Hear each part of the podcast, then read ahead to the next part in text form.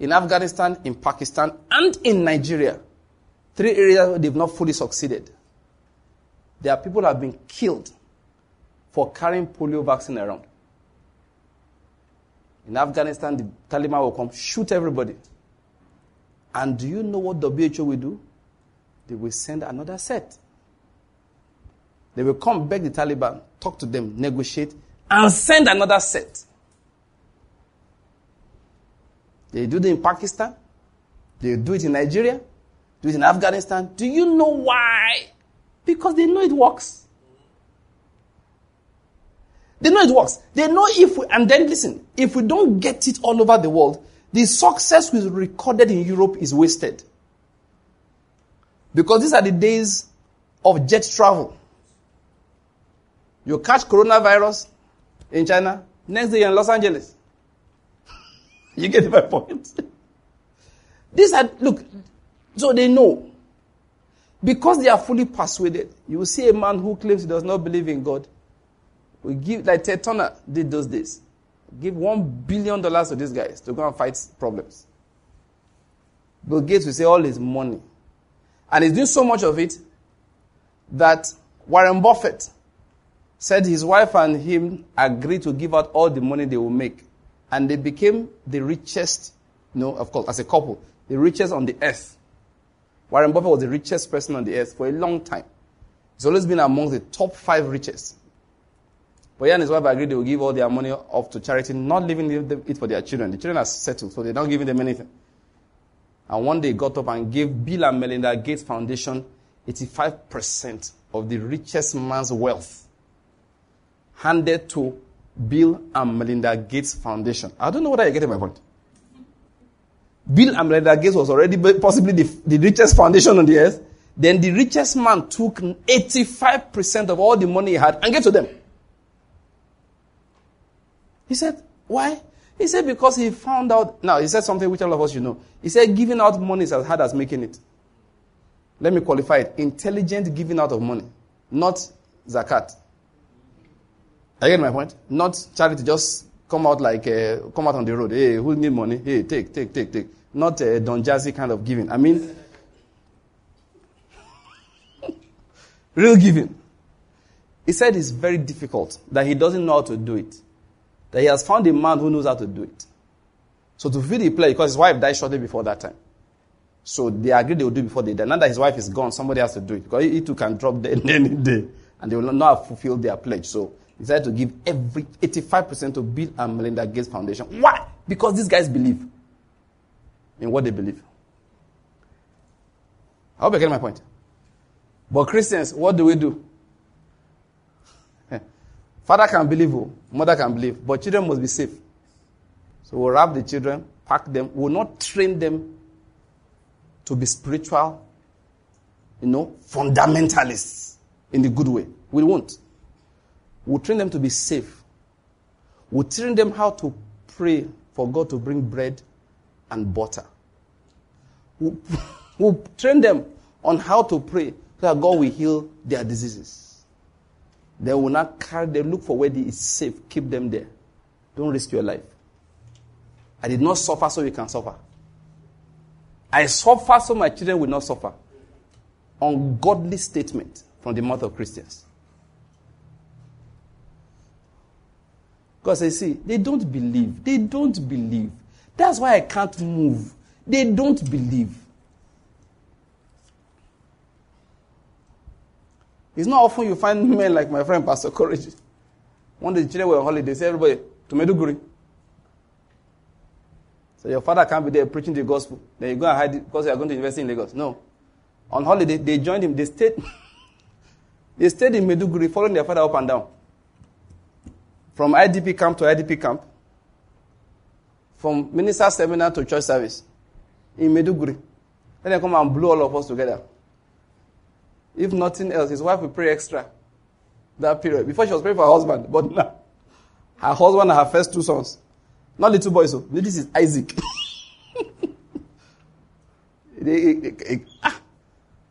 In fact, you know, my good sister me I found out that they were going. Called call the daughter. You you are going for mission. Yeah, followed. So all of them followed. Followed Pastor Courage. You know what? Christians hardly do that. We rather package the same children, keep them in one part of godless Europe for safekeeping. And we say, why is Islam taking things over? If you were God, let me tell you something God is just. God is just. God is just. What did I say? Shout it loud. If he, listen to me. If he doesn't find people who are too, truly committed to Christ Jesus, the sacrifice of Jesus will have little effect on the earth. Fact. It moved because people like Paul committed themselves to it. They knew it was true. So he sold himself out entirely for the gospel. Everywhere he said, no, you must understand what I'm saying. You know, when I see the kind of negotiation WHO enters with Taliban, you know, you will have thought that after they kill their, their workers, America will come with guns and avenge me of my adversary. You know, that kind of thing. and they won't go there again. No. They will beg the families of the dead people, then return to the place and say, Who is the imam in charge around here? They will talk to him, do everything, get an informed Muslim to come, offer to take the medicines themselves. They know once they can convert that main man and his children take the medicine, the eyes of everybody, they have, they've made it. If they have to pay him, they would. And they are carrying the solution to only one disease, not two. That vaccine does not cure any other thing. Doesn't cure meningitis. Does not prevent you from having catarrh. Just tackles one disease, poliomyelitis. Then Christians claim they are bringing the solution to the problems of the whole world. Behold the Lamb of God that takes away the sins of the whole world. They can't commit themselves, commit their resources, commit their children, nothing. And you, except God does, God does something, you think Islam will not take over. They have to. It's divine order. That's why Paul said, I am doing my share in that which is lacking. They have to. You see, see Christians, they want to marry. If it's not from my village, they still won't marry. Shame on you. Proper shame. Ordinary marriage. Fine girl. Oh. Fine boy. You still can't cross tribal barriers, ordinary marriage ordinary. You don't stop that nonsense. Your children will, will shout Allah Akbar. Don't say God forbid.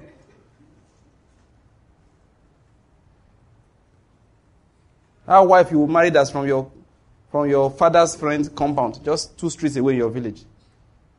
Marry her first. You will come to me for deliverance. And I will not deliver you. I'll send it to Kemute, who will also not deliver you.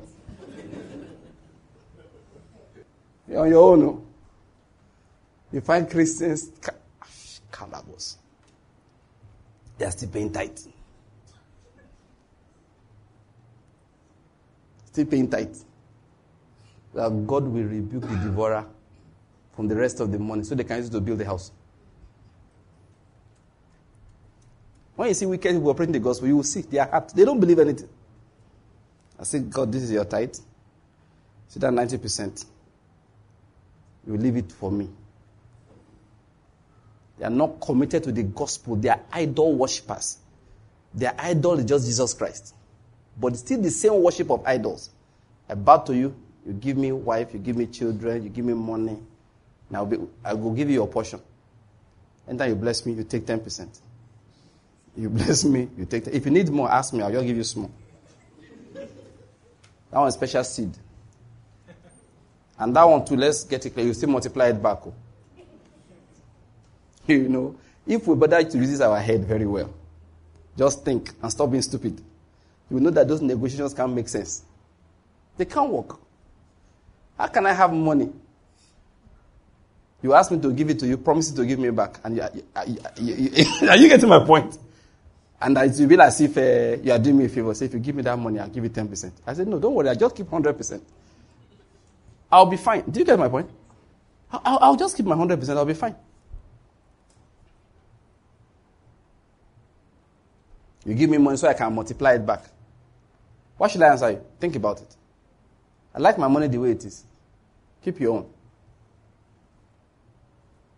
Forget that rubbish. The, the people, this, these are Christians who don't believe. God to them is, is a method of getting. It's a tool, thank you. God is just a tool. People are not committed to real change. Then they will not sit down and be analyzing the problem between federal government and Amotekun.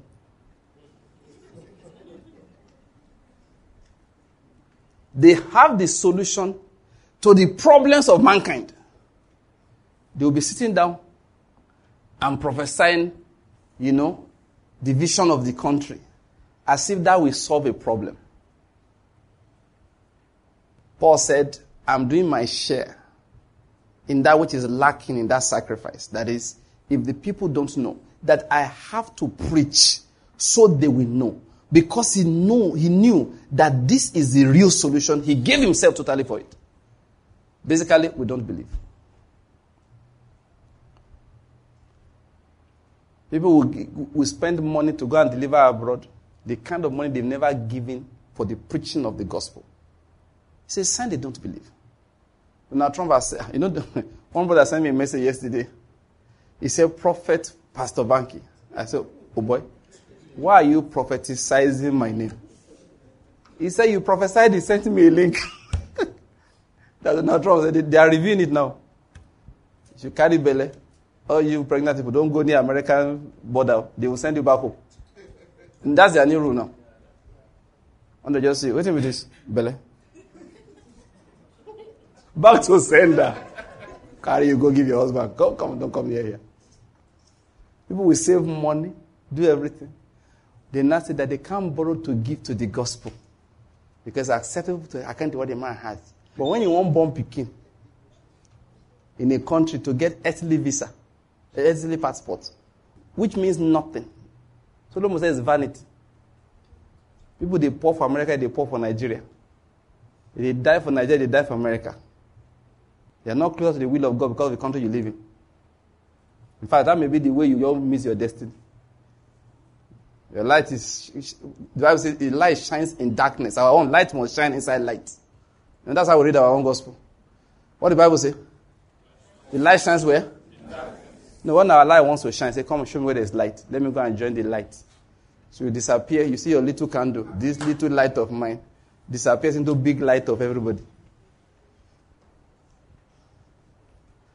Light that's supposed to shine sees darkness and runs away.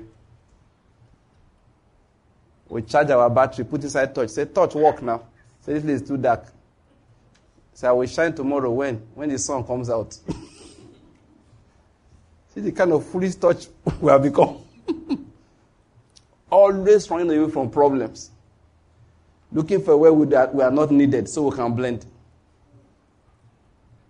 most people like to go to where they are not needed. I said something last time. I was, I was hoping to get there today. I, I, might not because I'm watching time. Time is really going. Listen, until we redefine what prosperity is and understand that God has made us a light to shine in the darkness. All this struggling, praying for prosperity, we'll pray for a very long time. Now, when you want to pray for promotion now, say, Lord, I need to shine. Just, just understand that. Put me on my lampstand. There are places God says you can't shine there. Why? Your light is not the type that will shine in that place. The place is full of other kinds of lights.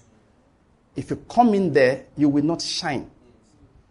You want to shine, I have to place you on the lampstand and put you in the darkness. But many people, their lights have gone to sleep. Why? There's no sun yet. Tomorrow, when, when sun comes, it will shine. So they are sleeping. Why? They look out. There's no yet sun. We will shine. We can't shine now. Why everywhere is dark. Country is not good. things are not working well yet, so we'll keep sleeping.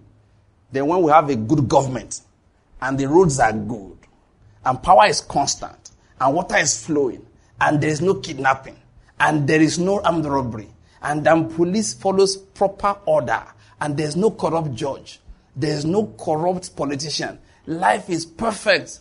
And I'm going to bring up my light I'm going to let it shine. God say, oh fool, this night.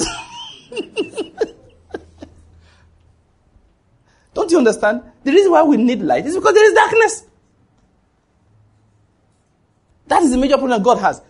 People who don't believe, they go to church but they don't believe anything. You only tickle them, you know, the, the messages they like. This year, every power fighting your destiny die by fire. You will see all the mugus. Amen. You will not drop a dangerous seed. And Christians like that kind of thing. You know why? Because they promise them extra money. They don't believe anything, they're just investing. They won't die for anything. That's why I like the way I preach. I like it very much. Before I ask you to give an offering, I'll warn you that now collector they collect. I'm not giving you back. God will multiply it. Then those who are remaining after, you will know those who really are fighting with Gideon. yeah. One time I want people to give money to things, I first warn you. I've come with no special promises. If you had 10,000 naira and you give us 5,000, only 5,000 will remain in Jesus' name. Amen. So if you are not willing for that, just go. Then when those who remain, now know these are the people fighting with Gideon. Those kind of people, ordinary trumpet they will blow, armies will run.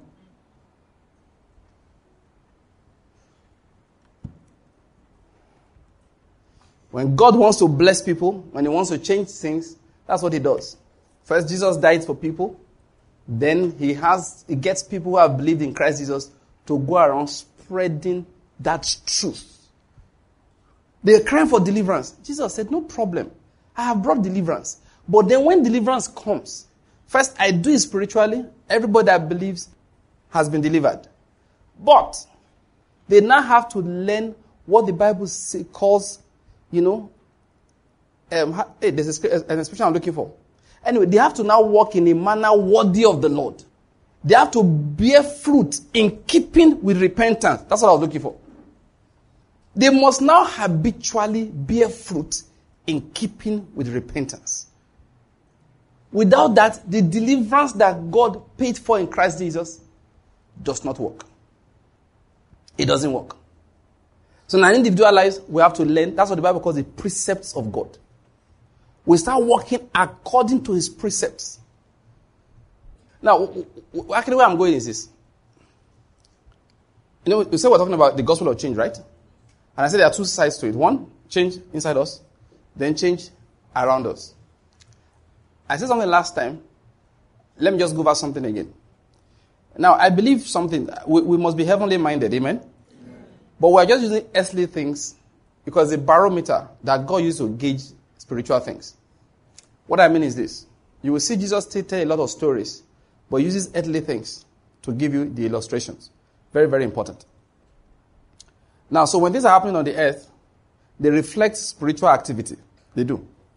So, if you really want to see the effect of what Jesus has done, how people are keen into it, it will begin to affect their environment. What, what I mean is this.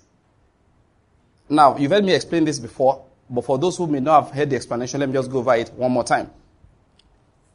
Noah, after the flood, after God wiped out all the wickedness on the earth at that time and left Noah and his family, three sons were left with Noah Shem, Japheth, and Ham. Or Shem, Ham, and Japheth. I don't know. Anyway, three of those guys. We know that Shem that's where Abraham came from. Then, one day, Ham sinned, and Noah said what? According to the Bible, cursed be Canaan. I've explained it here before, even though you don't read what I want to say directly in the Bible, but it's inferred in the scriptures. That Noah actually, in reality, if you were present the day Noah de- that declared that curse, most likely what you will, you will have heard is caused by Ham. You say, but the Bible says Canaan. Wait. Moses wrote Canaan. Are you saying Moses said something that's not true? No. Moses was narrowing the narrative. You must understand that. Moses was telling Israel, because Moses compiled the whole thing. I was telling Israel, we are going to take the land of Canaan. Why are we taking the land of Canaan?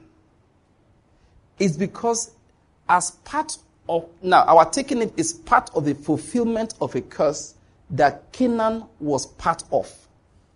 Actually, if you read the scriptures, you see Elisha say things like, the leprosy of Naaman will not depart from Gehazi and his descendants. Do you understand that? So you could say, assuming Gehazi had a son, and the son of the name of that son was, give me one funny Jewish name. Ahab. Let's just call him Ahab. All right. So, so one day you see Ahab is having problems. You know what happened to Ahab? You know what you will say? You say, Elisha cursed him. You say why? Because of the sin they committed against him in collecting stuff from Naaman. If that's all you said and nobody heard the story, he will, the fellow will go around blaming Eli- Elisha for the problem in the house of this Ahab guy.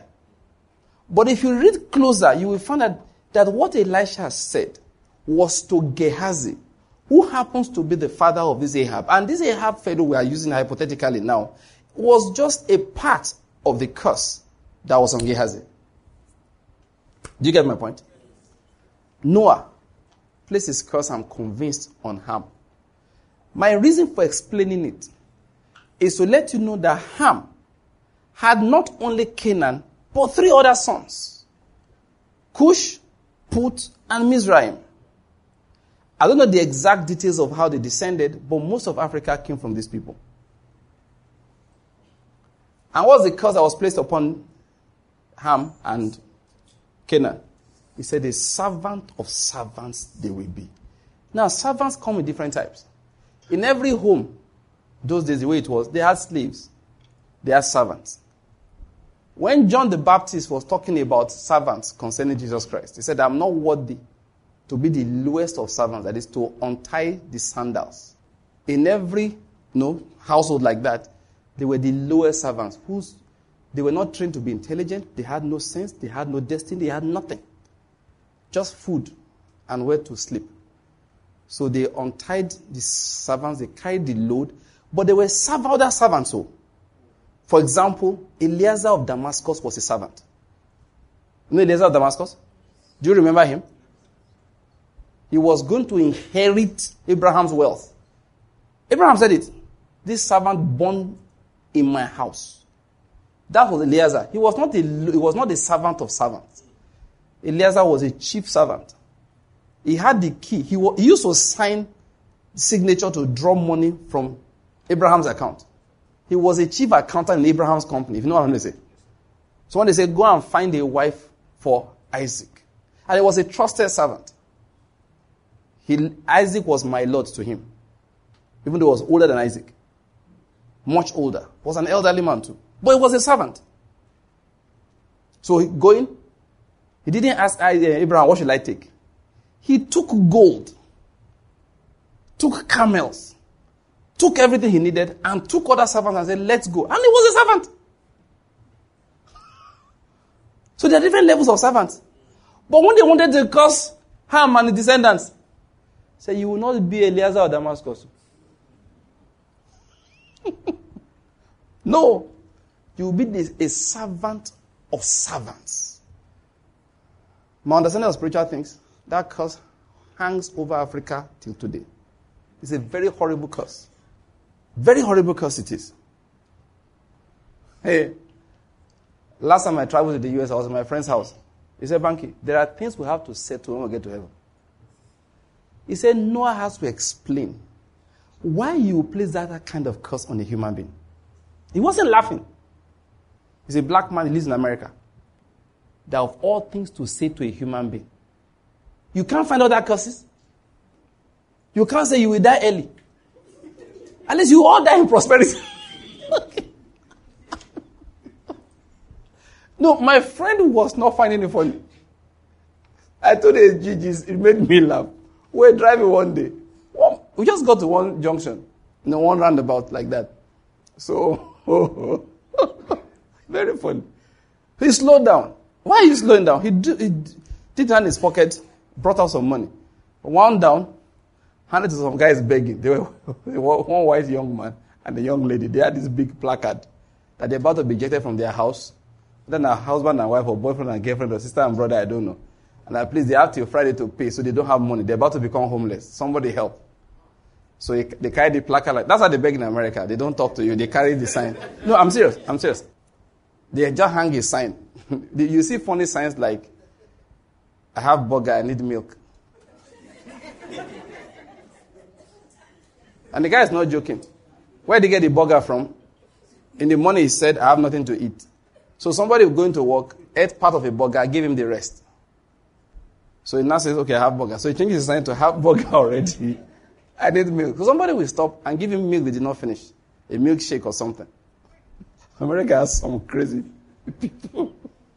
So that day I told oh, my friend, I said, no, he said, he said, look, I'll explain what happened. So I was going. He said, look, in this country, the impression is that it's blacks that beg. Said, anytime I see a white beggar, I encourage him.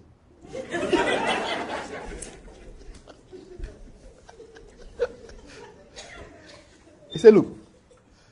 He said, he told me, he said, oh, what? Anytime I see a white beggar, I must give him money because he has to come back tomorrow. the Lord is good. He's the one that told me that, listen, when we get to heaven, Noah has to explain. I believe that that curse hangs over Africa. That's just my personal conviction. I don't think I'm wrong. I was going to say I may be wrong, but I don't think I'm wrong. Because you have you have to understand that some things don't make natural sense. I'm a doctor all right, by, medic, by natural training. So I know a lot about human physiology, human anatomy, and everything. The brain of every human being is the same in every aspect. The difference in our genes, when they analyze all our genes as human beings, the difference between one person and another is accounted for by less than 0.3% of the genes. And you cannot tell the difference whether you are white or black. Even though your skin is dark man's skin is white, we have the same number of melanin producing cells. Just that the genes are arranged in such a manner that theirs just does not produce melanin. Ours produces a lot. If they enter the sun, they darken too. There is no genetic explanation for the difference. Development just happens for certain reasons you don't, don't, you don't understand. The, Abraham was going to get a slave. It has to be Hagar, Egyptian girl. I've not read the, the story well, maybe I should go and check. When Jacob married, you understand? He gave his, uh, they, they gave the girls servants. Go and check what they were to. It's a spiritual matter. It is a spiritual matter. But I don't like to dwell on that. What I'd like to dwell on is the redemption that is in Christ Jesus. Let me say to you, the curse of Noah has been broken. Amen. It has been broken permanently, irrevocably, unchangeably. It has been broken. However, that curse in itself is still hanging over the people if they are outside Christ. It's only broken inside Christ. Only inside Christ. Only inside Christ. Only inside Christ. Only inside Christ is it broken. When I say it's been broken permanently, I mean over you. I mean over me. I mean over the children of God. It has been permanently and totally broken. Yeah, that's a matter of fact. Now, this is the assignment. Paul said they don't know. They know not, neither do they understand, David was saying. So they walk on in darkness. That is what my preaching is about. They don't know. They don't understand. So they walk on in darkness. They have been delivered. The curse over their lives have been broken or has been broken, but they don't know and they don't understand. So they keep on walking in darkness. Now I say something. When God has done something, physically, it will show. Do you know? Let me say something. Before I say what I'm about to say, let me just please say this. That curse we talked about, eh? Is hanging there, and I've read my Bible up and down. I can't find a blessing that can counteract it outside Christ Jesus. See, if the descendants of Shem don't know Christ, they have a blessing to hide under. I don't know whether you're getting my point. Yeah, they have a blessing. There's a blessing out there that can keep them. It's not perfect, it's not anything near that of Christ, but at least it's there. Noah blessed them. After them, people blessed them. So those blessings hang, the blessings of the patriarchs, they hang over them. But you look at the descendants of Ham, nothing. So the continent shall remain dark until the people step into the light that is found only in Christ Jesus. The continent shall remain dark. You know, I, I, I think about United States as a country. They may be operating a lot under the blessing of Shem, but a, a, spiritual blessing was poured over the land. God chose them for certain reasons. But what I want to bring out, okay, is of course the blessing of Christ is also there because a lot of people came into the blessing of Christ and they affected the environment, which is what we're, we're trying to explain, okay? Now, but I want to bring out something. One of the reasons, let me tell you something, eh? I said it last time. Don't be deceived when people tell you that uh, if Nigeria knows how to plan, country go good. It's a lie. Oh. Don't be deceived when some people tell you that uh, if you elect the right leaders, the country will be good. It's a fatal lie. Oh. If you want to believe the worst lie, believe this one. If we can break into the major regions and become individual countries, then things will be in order. It is the fattest of the three lies. This one is robust, is well fed, deceives people and kills people. It's a fat lie.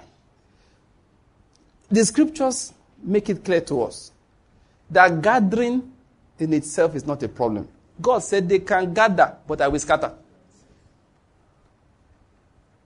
To let you know spiritually, gathering is the least, is the first problem you are solving. When you finish gathering, you now see what they call scattering. A scattering is compulsory except there's a blessing holding what you have gathered for you. He said they will bring it and put into pockets with holes. Do you know? You look at African countries.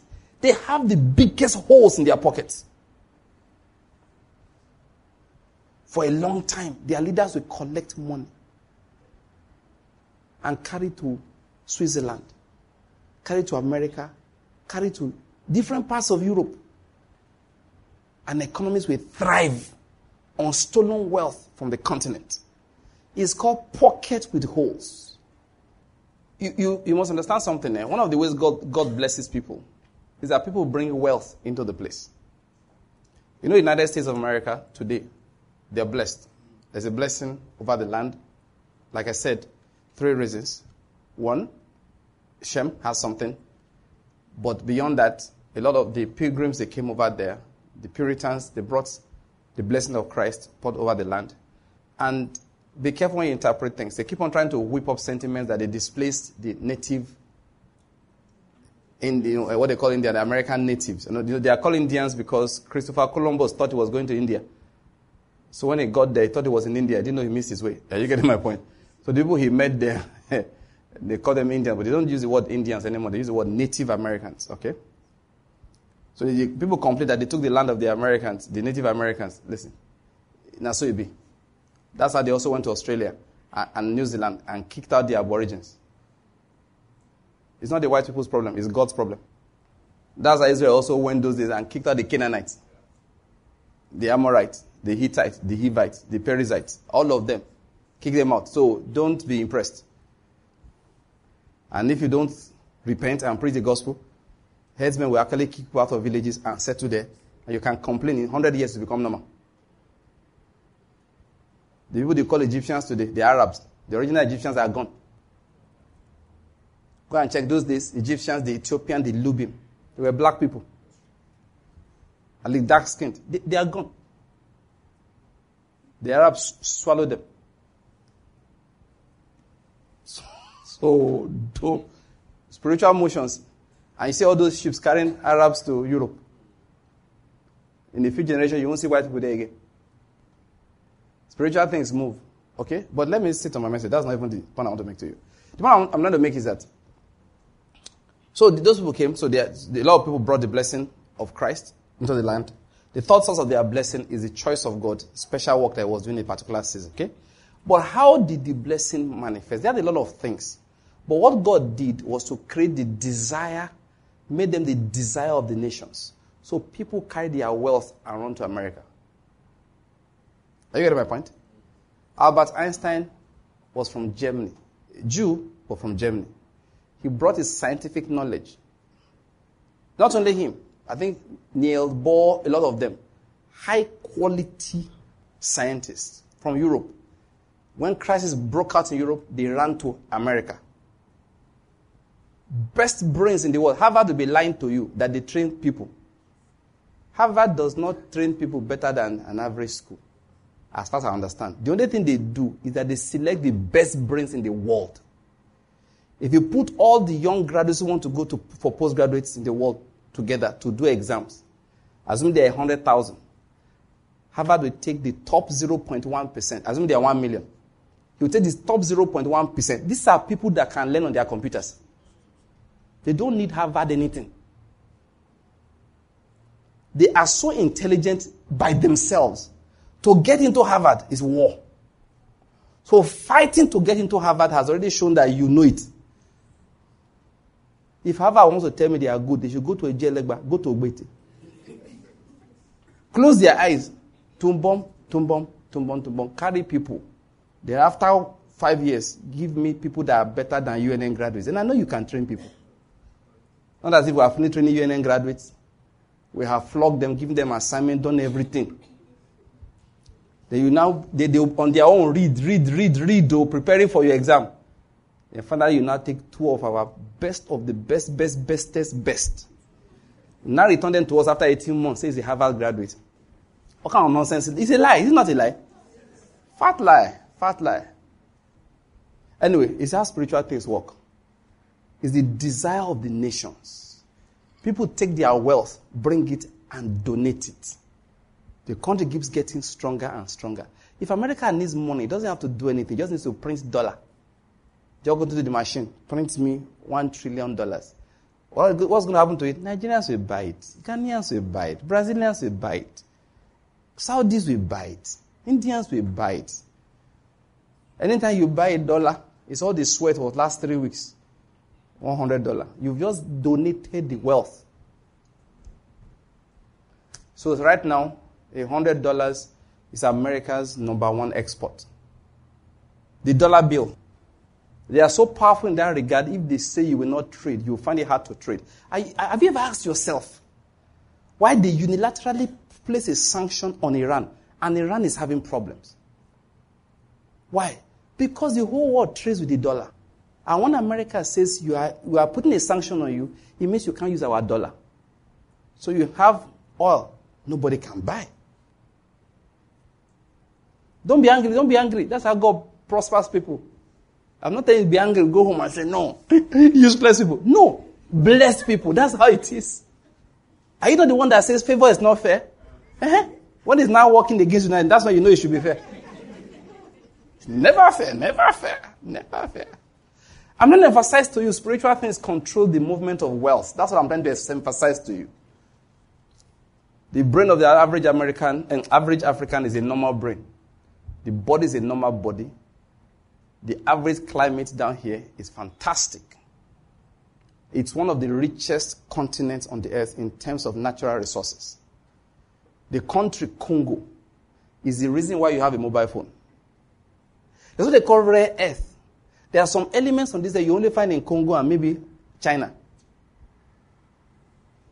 Congo has two and a half times the size of Nigeria.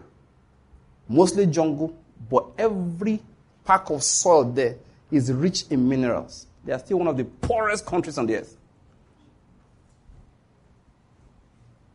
And so it shall remain until the people that live physically on that soil learns the truth of Christ and walk in it. Me, I'm not vexed. Oh.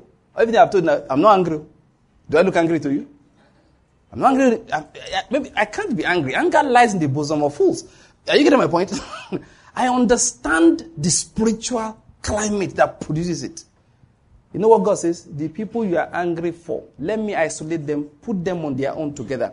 Watch their spiritual climate. You know any blessing they have is even mercy. That spiritually, brain physically can be the same.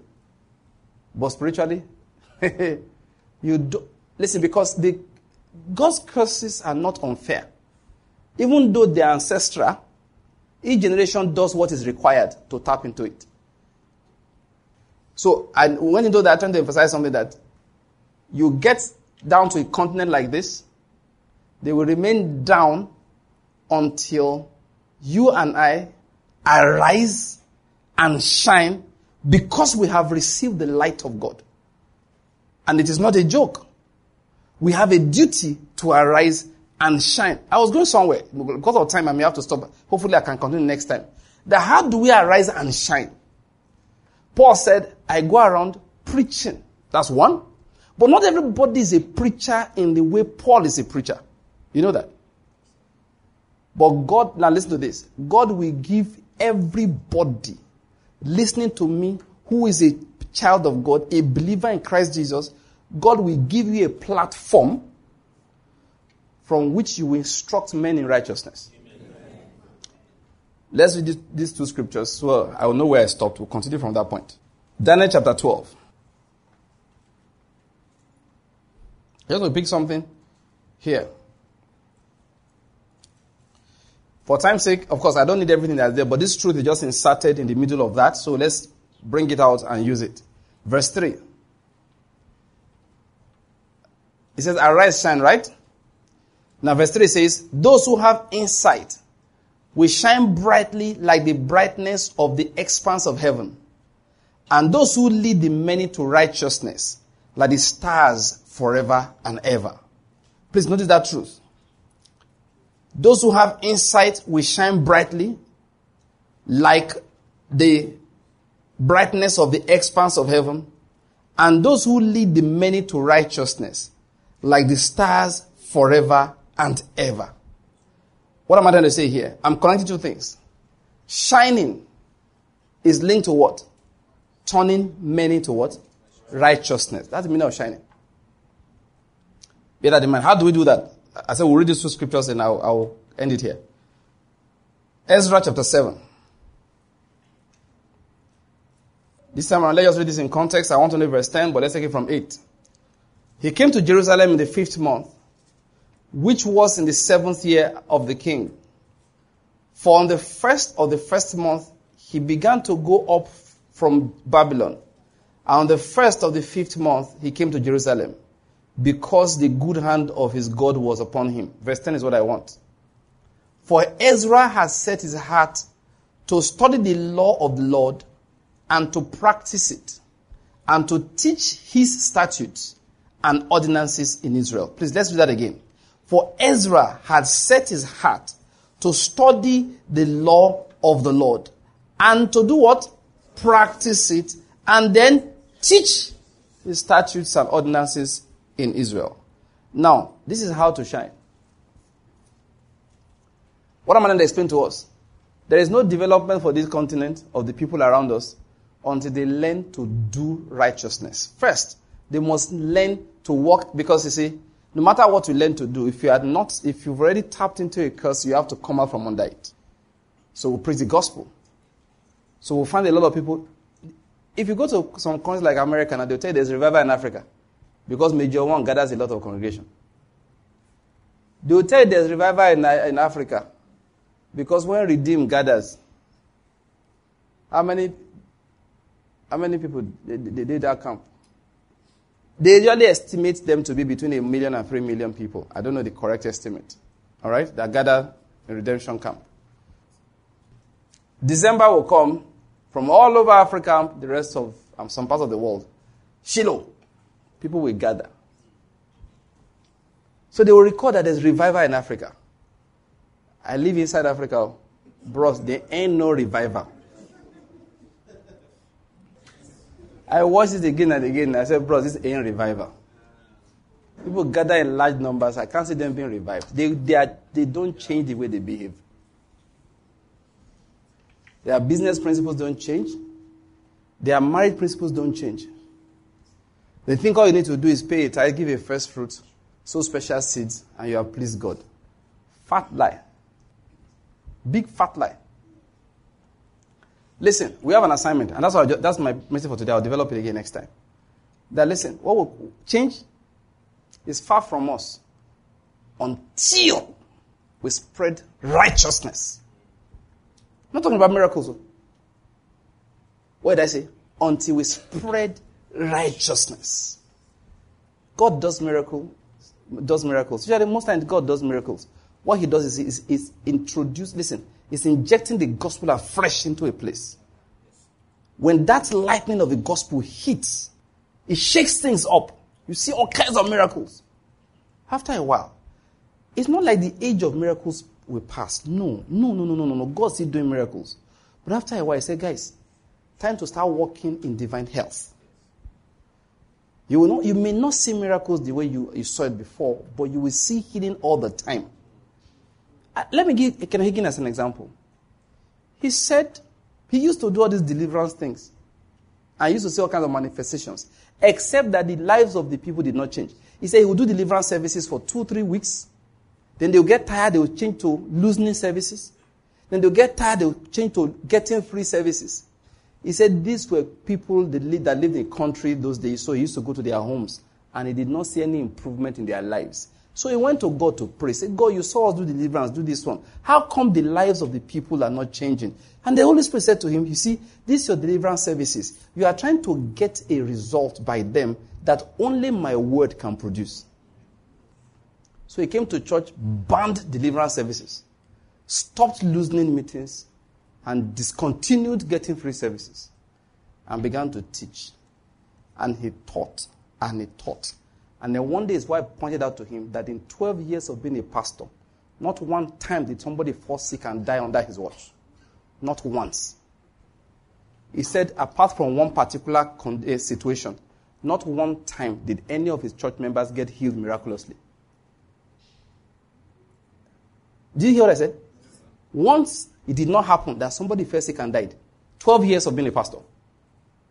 And he said, but only once did anybody get healed miraculously. Yet, every month, they used to see miraculous healings in their visitors. People will come to their churches, to those churches, and they will have the, uh, what they call healing meetings. Pray for the sick before everybody. People will get out of wheelchairs. People will get, that the people who came in stretchers will get up and walk. He said, but only once did this happen to any of his church members. Only once. He said, yet 100% of the times they got healed, but was hardly ever dramatic. He would just be teaching the word, the word would be entering them, changing them, changing you, changing me, like we sang last time. Do you understand? Changing this person, changing, changing. You know, like we say in medicine, insidiously, just gently turning people around, bringing down blood pressure, correcting the hearts, strengthening the livers, strengthening the kidneys, strengthening the pancreas. Diabetes is disappearing. People just keep improving little by little, little by little, as the word is changing them bit by bit. We think we have a revival. Not church going is not revival. I think we have to stop lying about this our tithes and offering and first fruits. I'll tell you my reason why. Because when we stop that lie, we will now know whether people are really givers or they are not givers. But when we don't harass, threaten, you know, they will give. Fear. They are not cheerful givers. You know what they are? Fearful givers. God does not love fearful givers. If we just stop scaring them for a year, let's see whether they are really giving. Then to make them give, we will now teach the truth. Then not only will they prosper, they will also know how to give. Then you will know people are really working with God. Not the ones that you have scared them into the, collecting their tithe every month and first at the end of January. See, tomorrow is, uh, next week is first fruit week now.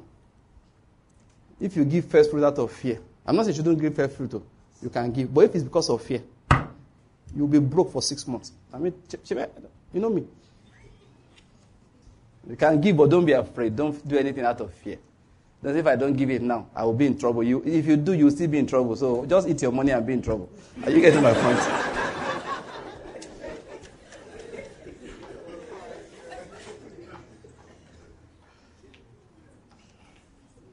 the Lord is good. Listen, let, let me summarize. I want us to close now. We have an assignment, every one of us, to do what Ezra is saying. We will all learn the truth. We will practice it. And now, listen to this part of it. God will give you a platform from which He will teach it. Amen. Now, one of those platforms, I just feel like saying it. I didn't plan it last time, and I know it was the Spirit of God.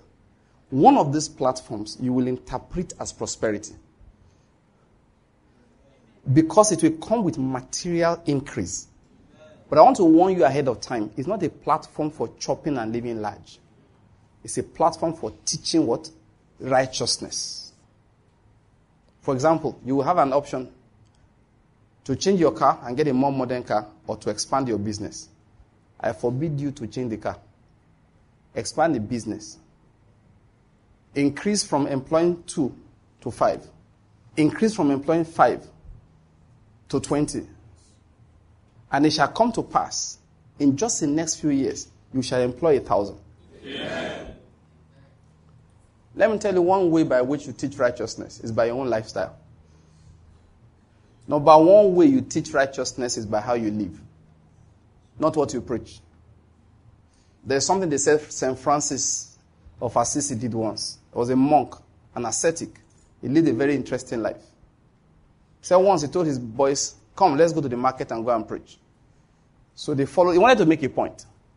So they followed him to the market. They moved around the market from one store to the other. Just moved around, moved around. They moved and moved. After some time, they finished walking around the market. He led them back to their base. So they got confused. Excuse me, sir. You said we should go out to go and preach. We have not preached anything today. And that was a lesson we wanted to teach them. He said, if our lives can't preach the gospel, our words can't. You see what he said? He said, if our lives won't preach that gospel, our words can't. That was what he wanted to show them. So when he said, let's go and preach, he means let's walk to the market. They walked for some time in the market, they didn't preach to anybody, then they left. He wanted to let them understand that number one way you preach this gospel is to live by it. Not show off living, no. just normal living. Like I said, we are going to be witnesses. And this time around, I don't want witnesses who just jump into buses and say, the soul that sinned, he shall die. I guess we all know that by now. You know witnesses we need? Witnesses who are in offices, they retire money and it's complete. And the colleagues are like, what is wrong with you? And then you explain to them what is wrong with you. I hope you're getting my point here. God will set you up one day. You're working for somebody in an office, government, and they will not pay you for three months. And everybody will have an excuse to do all kinds of things, including not coming to work regularly.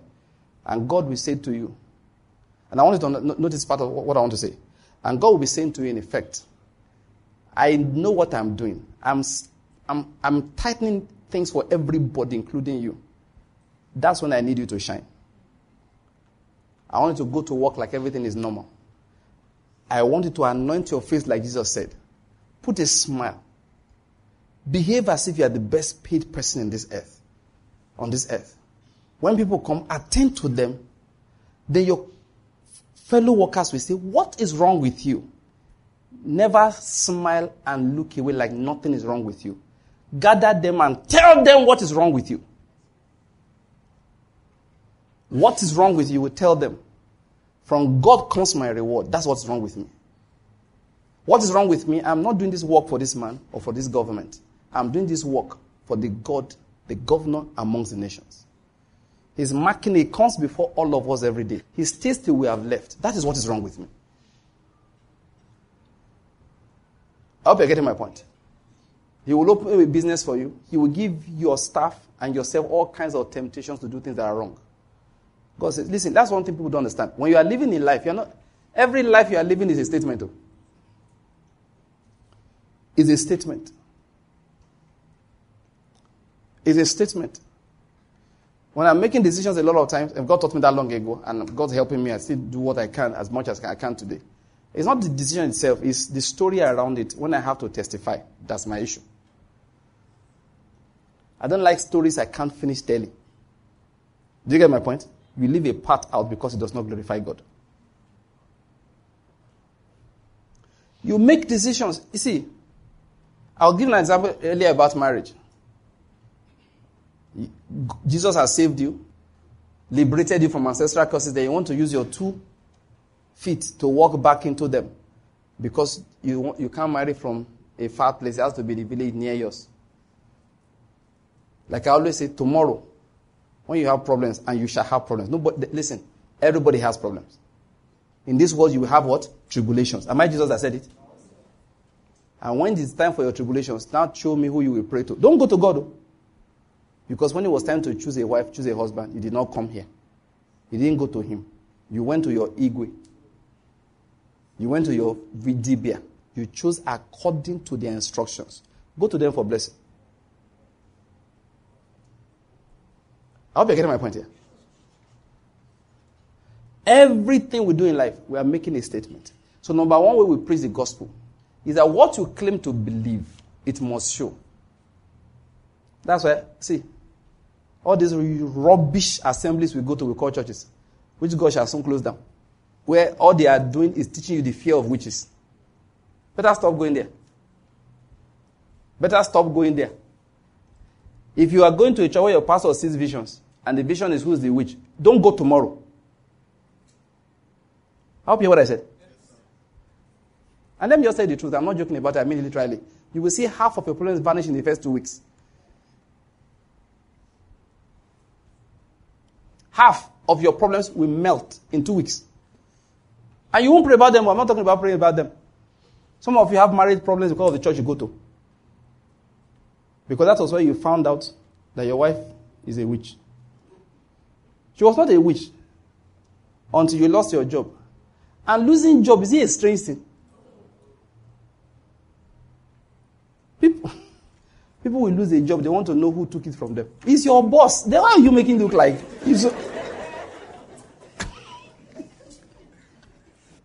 Is this pepperless house in your house you now, you now want to be fighting? Because she can't do anything. Let me tell you, if you oppress a woman like that, when God will show you something, eh, you know, there's a kind of problem God will give you, only you can suffer it. Your wife can't even help you. Like a lump grows in your throat and stays there. What can she do now? You go swallow, you go tired.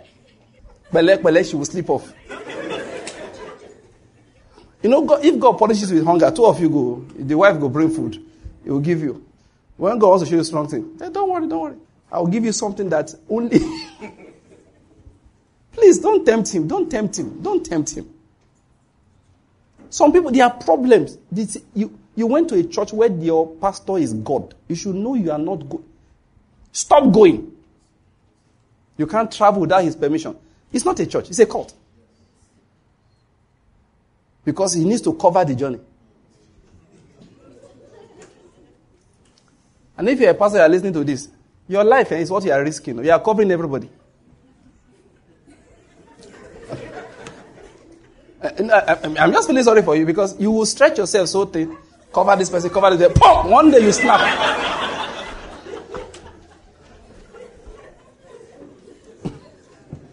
I mean, let us pray. Let's go home. It's getting dark.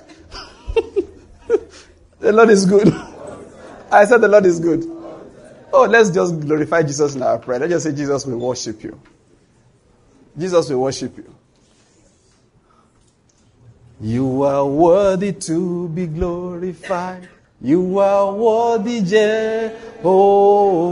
You are worthy to be glorified. You are worthy, Lord. You are worthy, Lord. You are worthy to be glorified. You are worthy, Jehovah. You are worthy to be glorified. You are.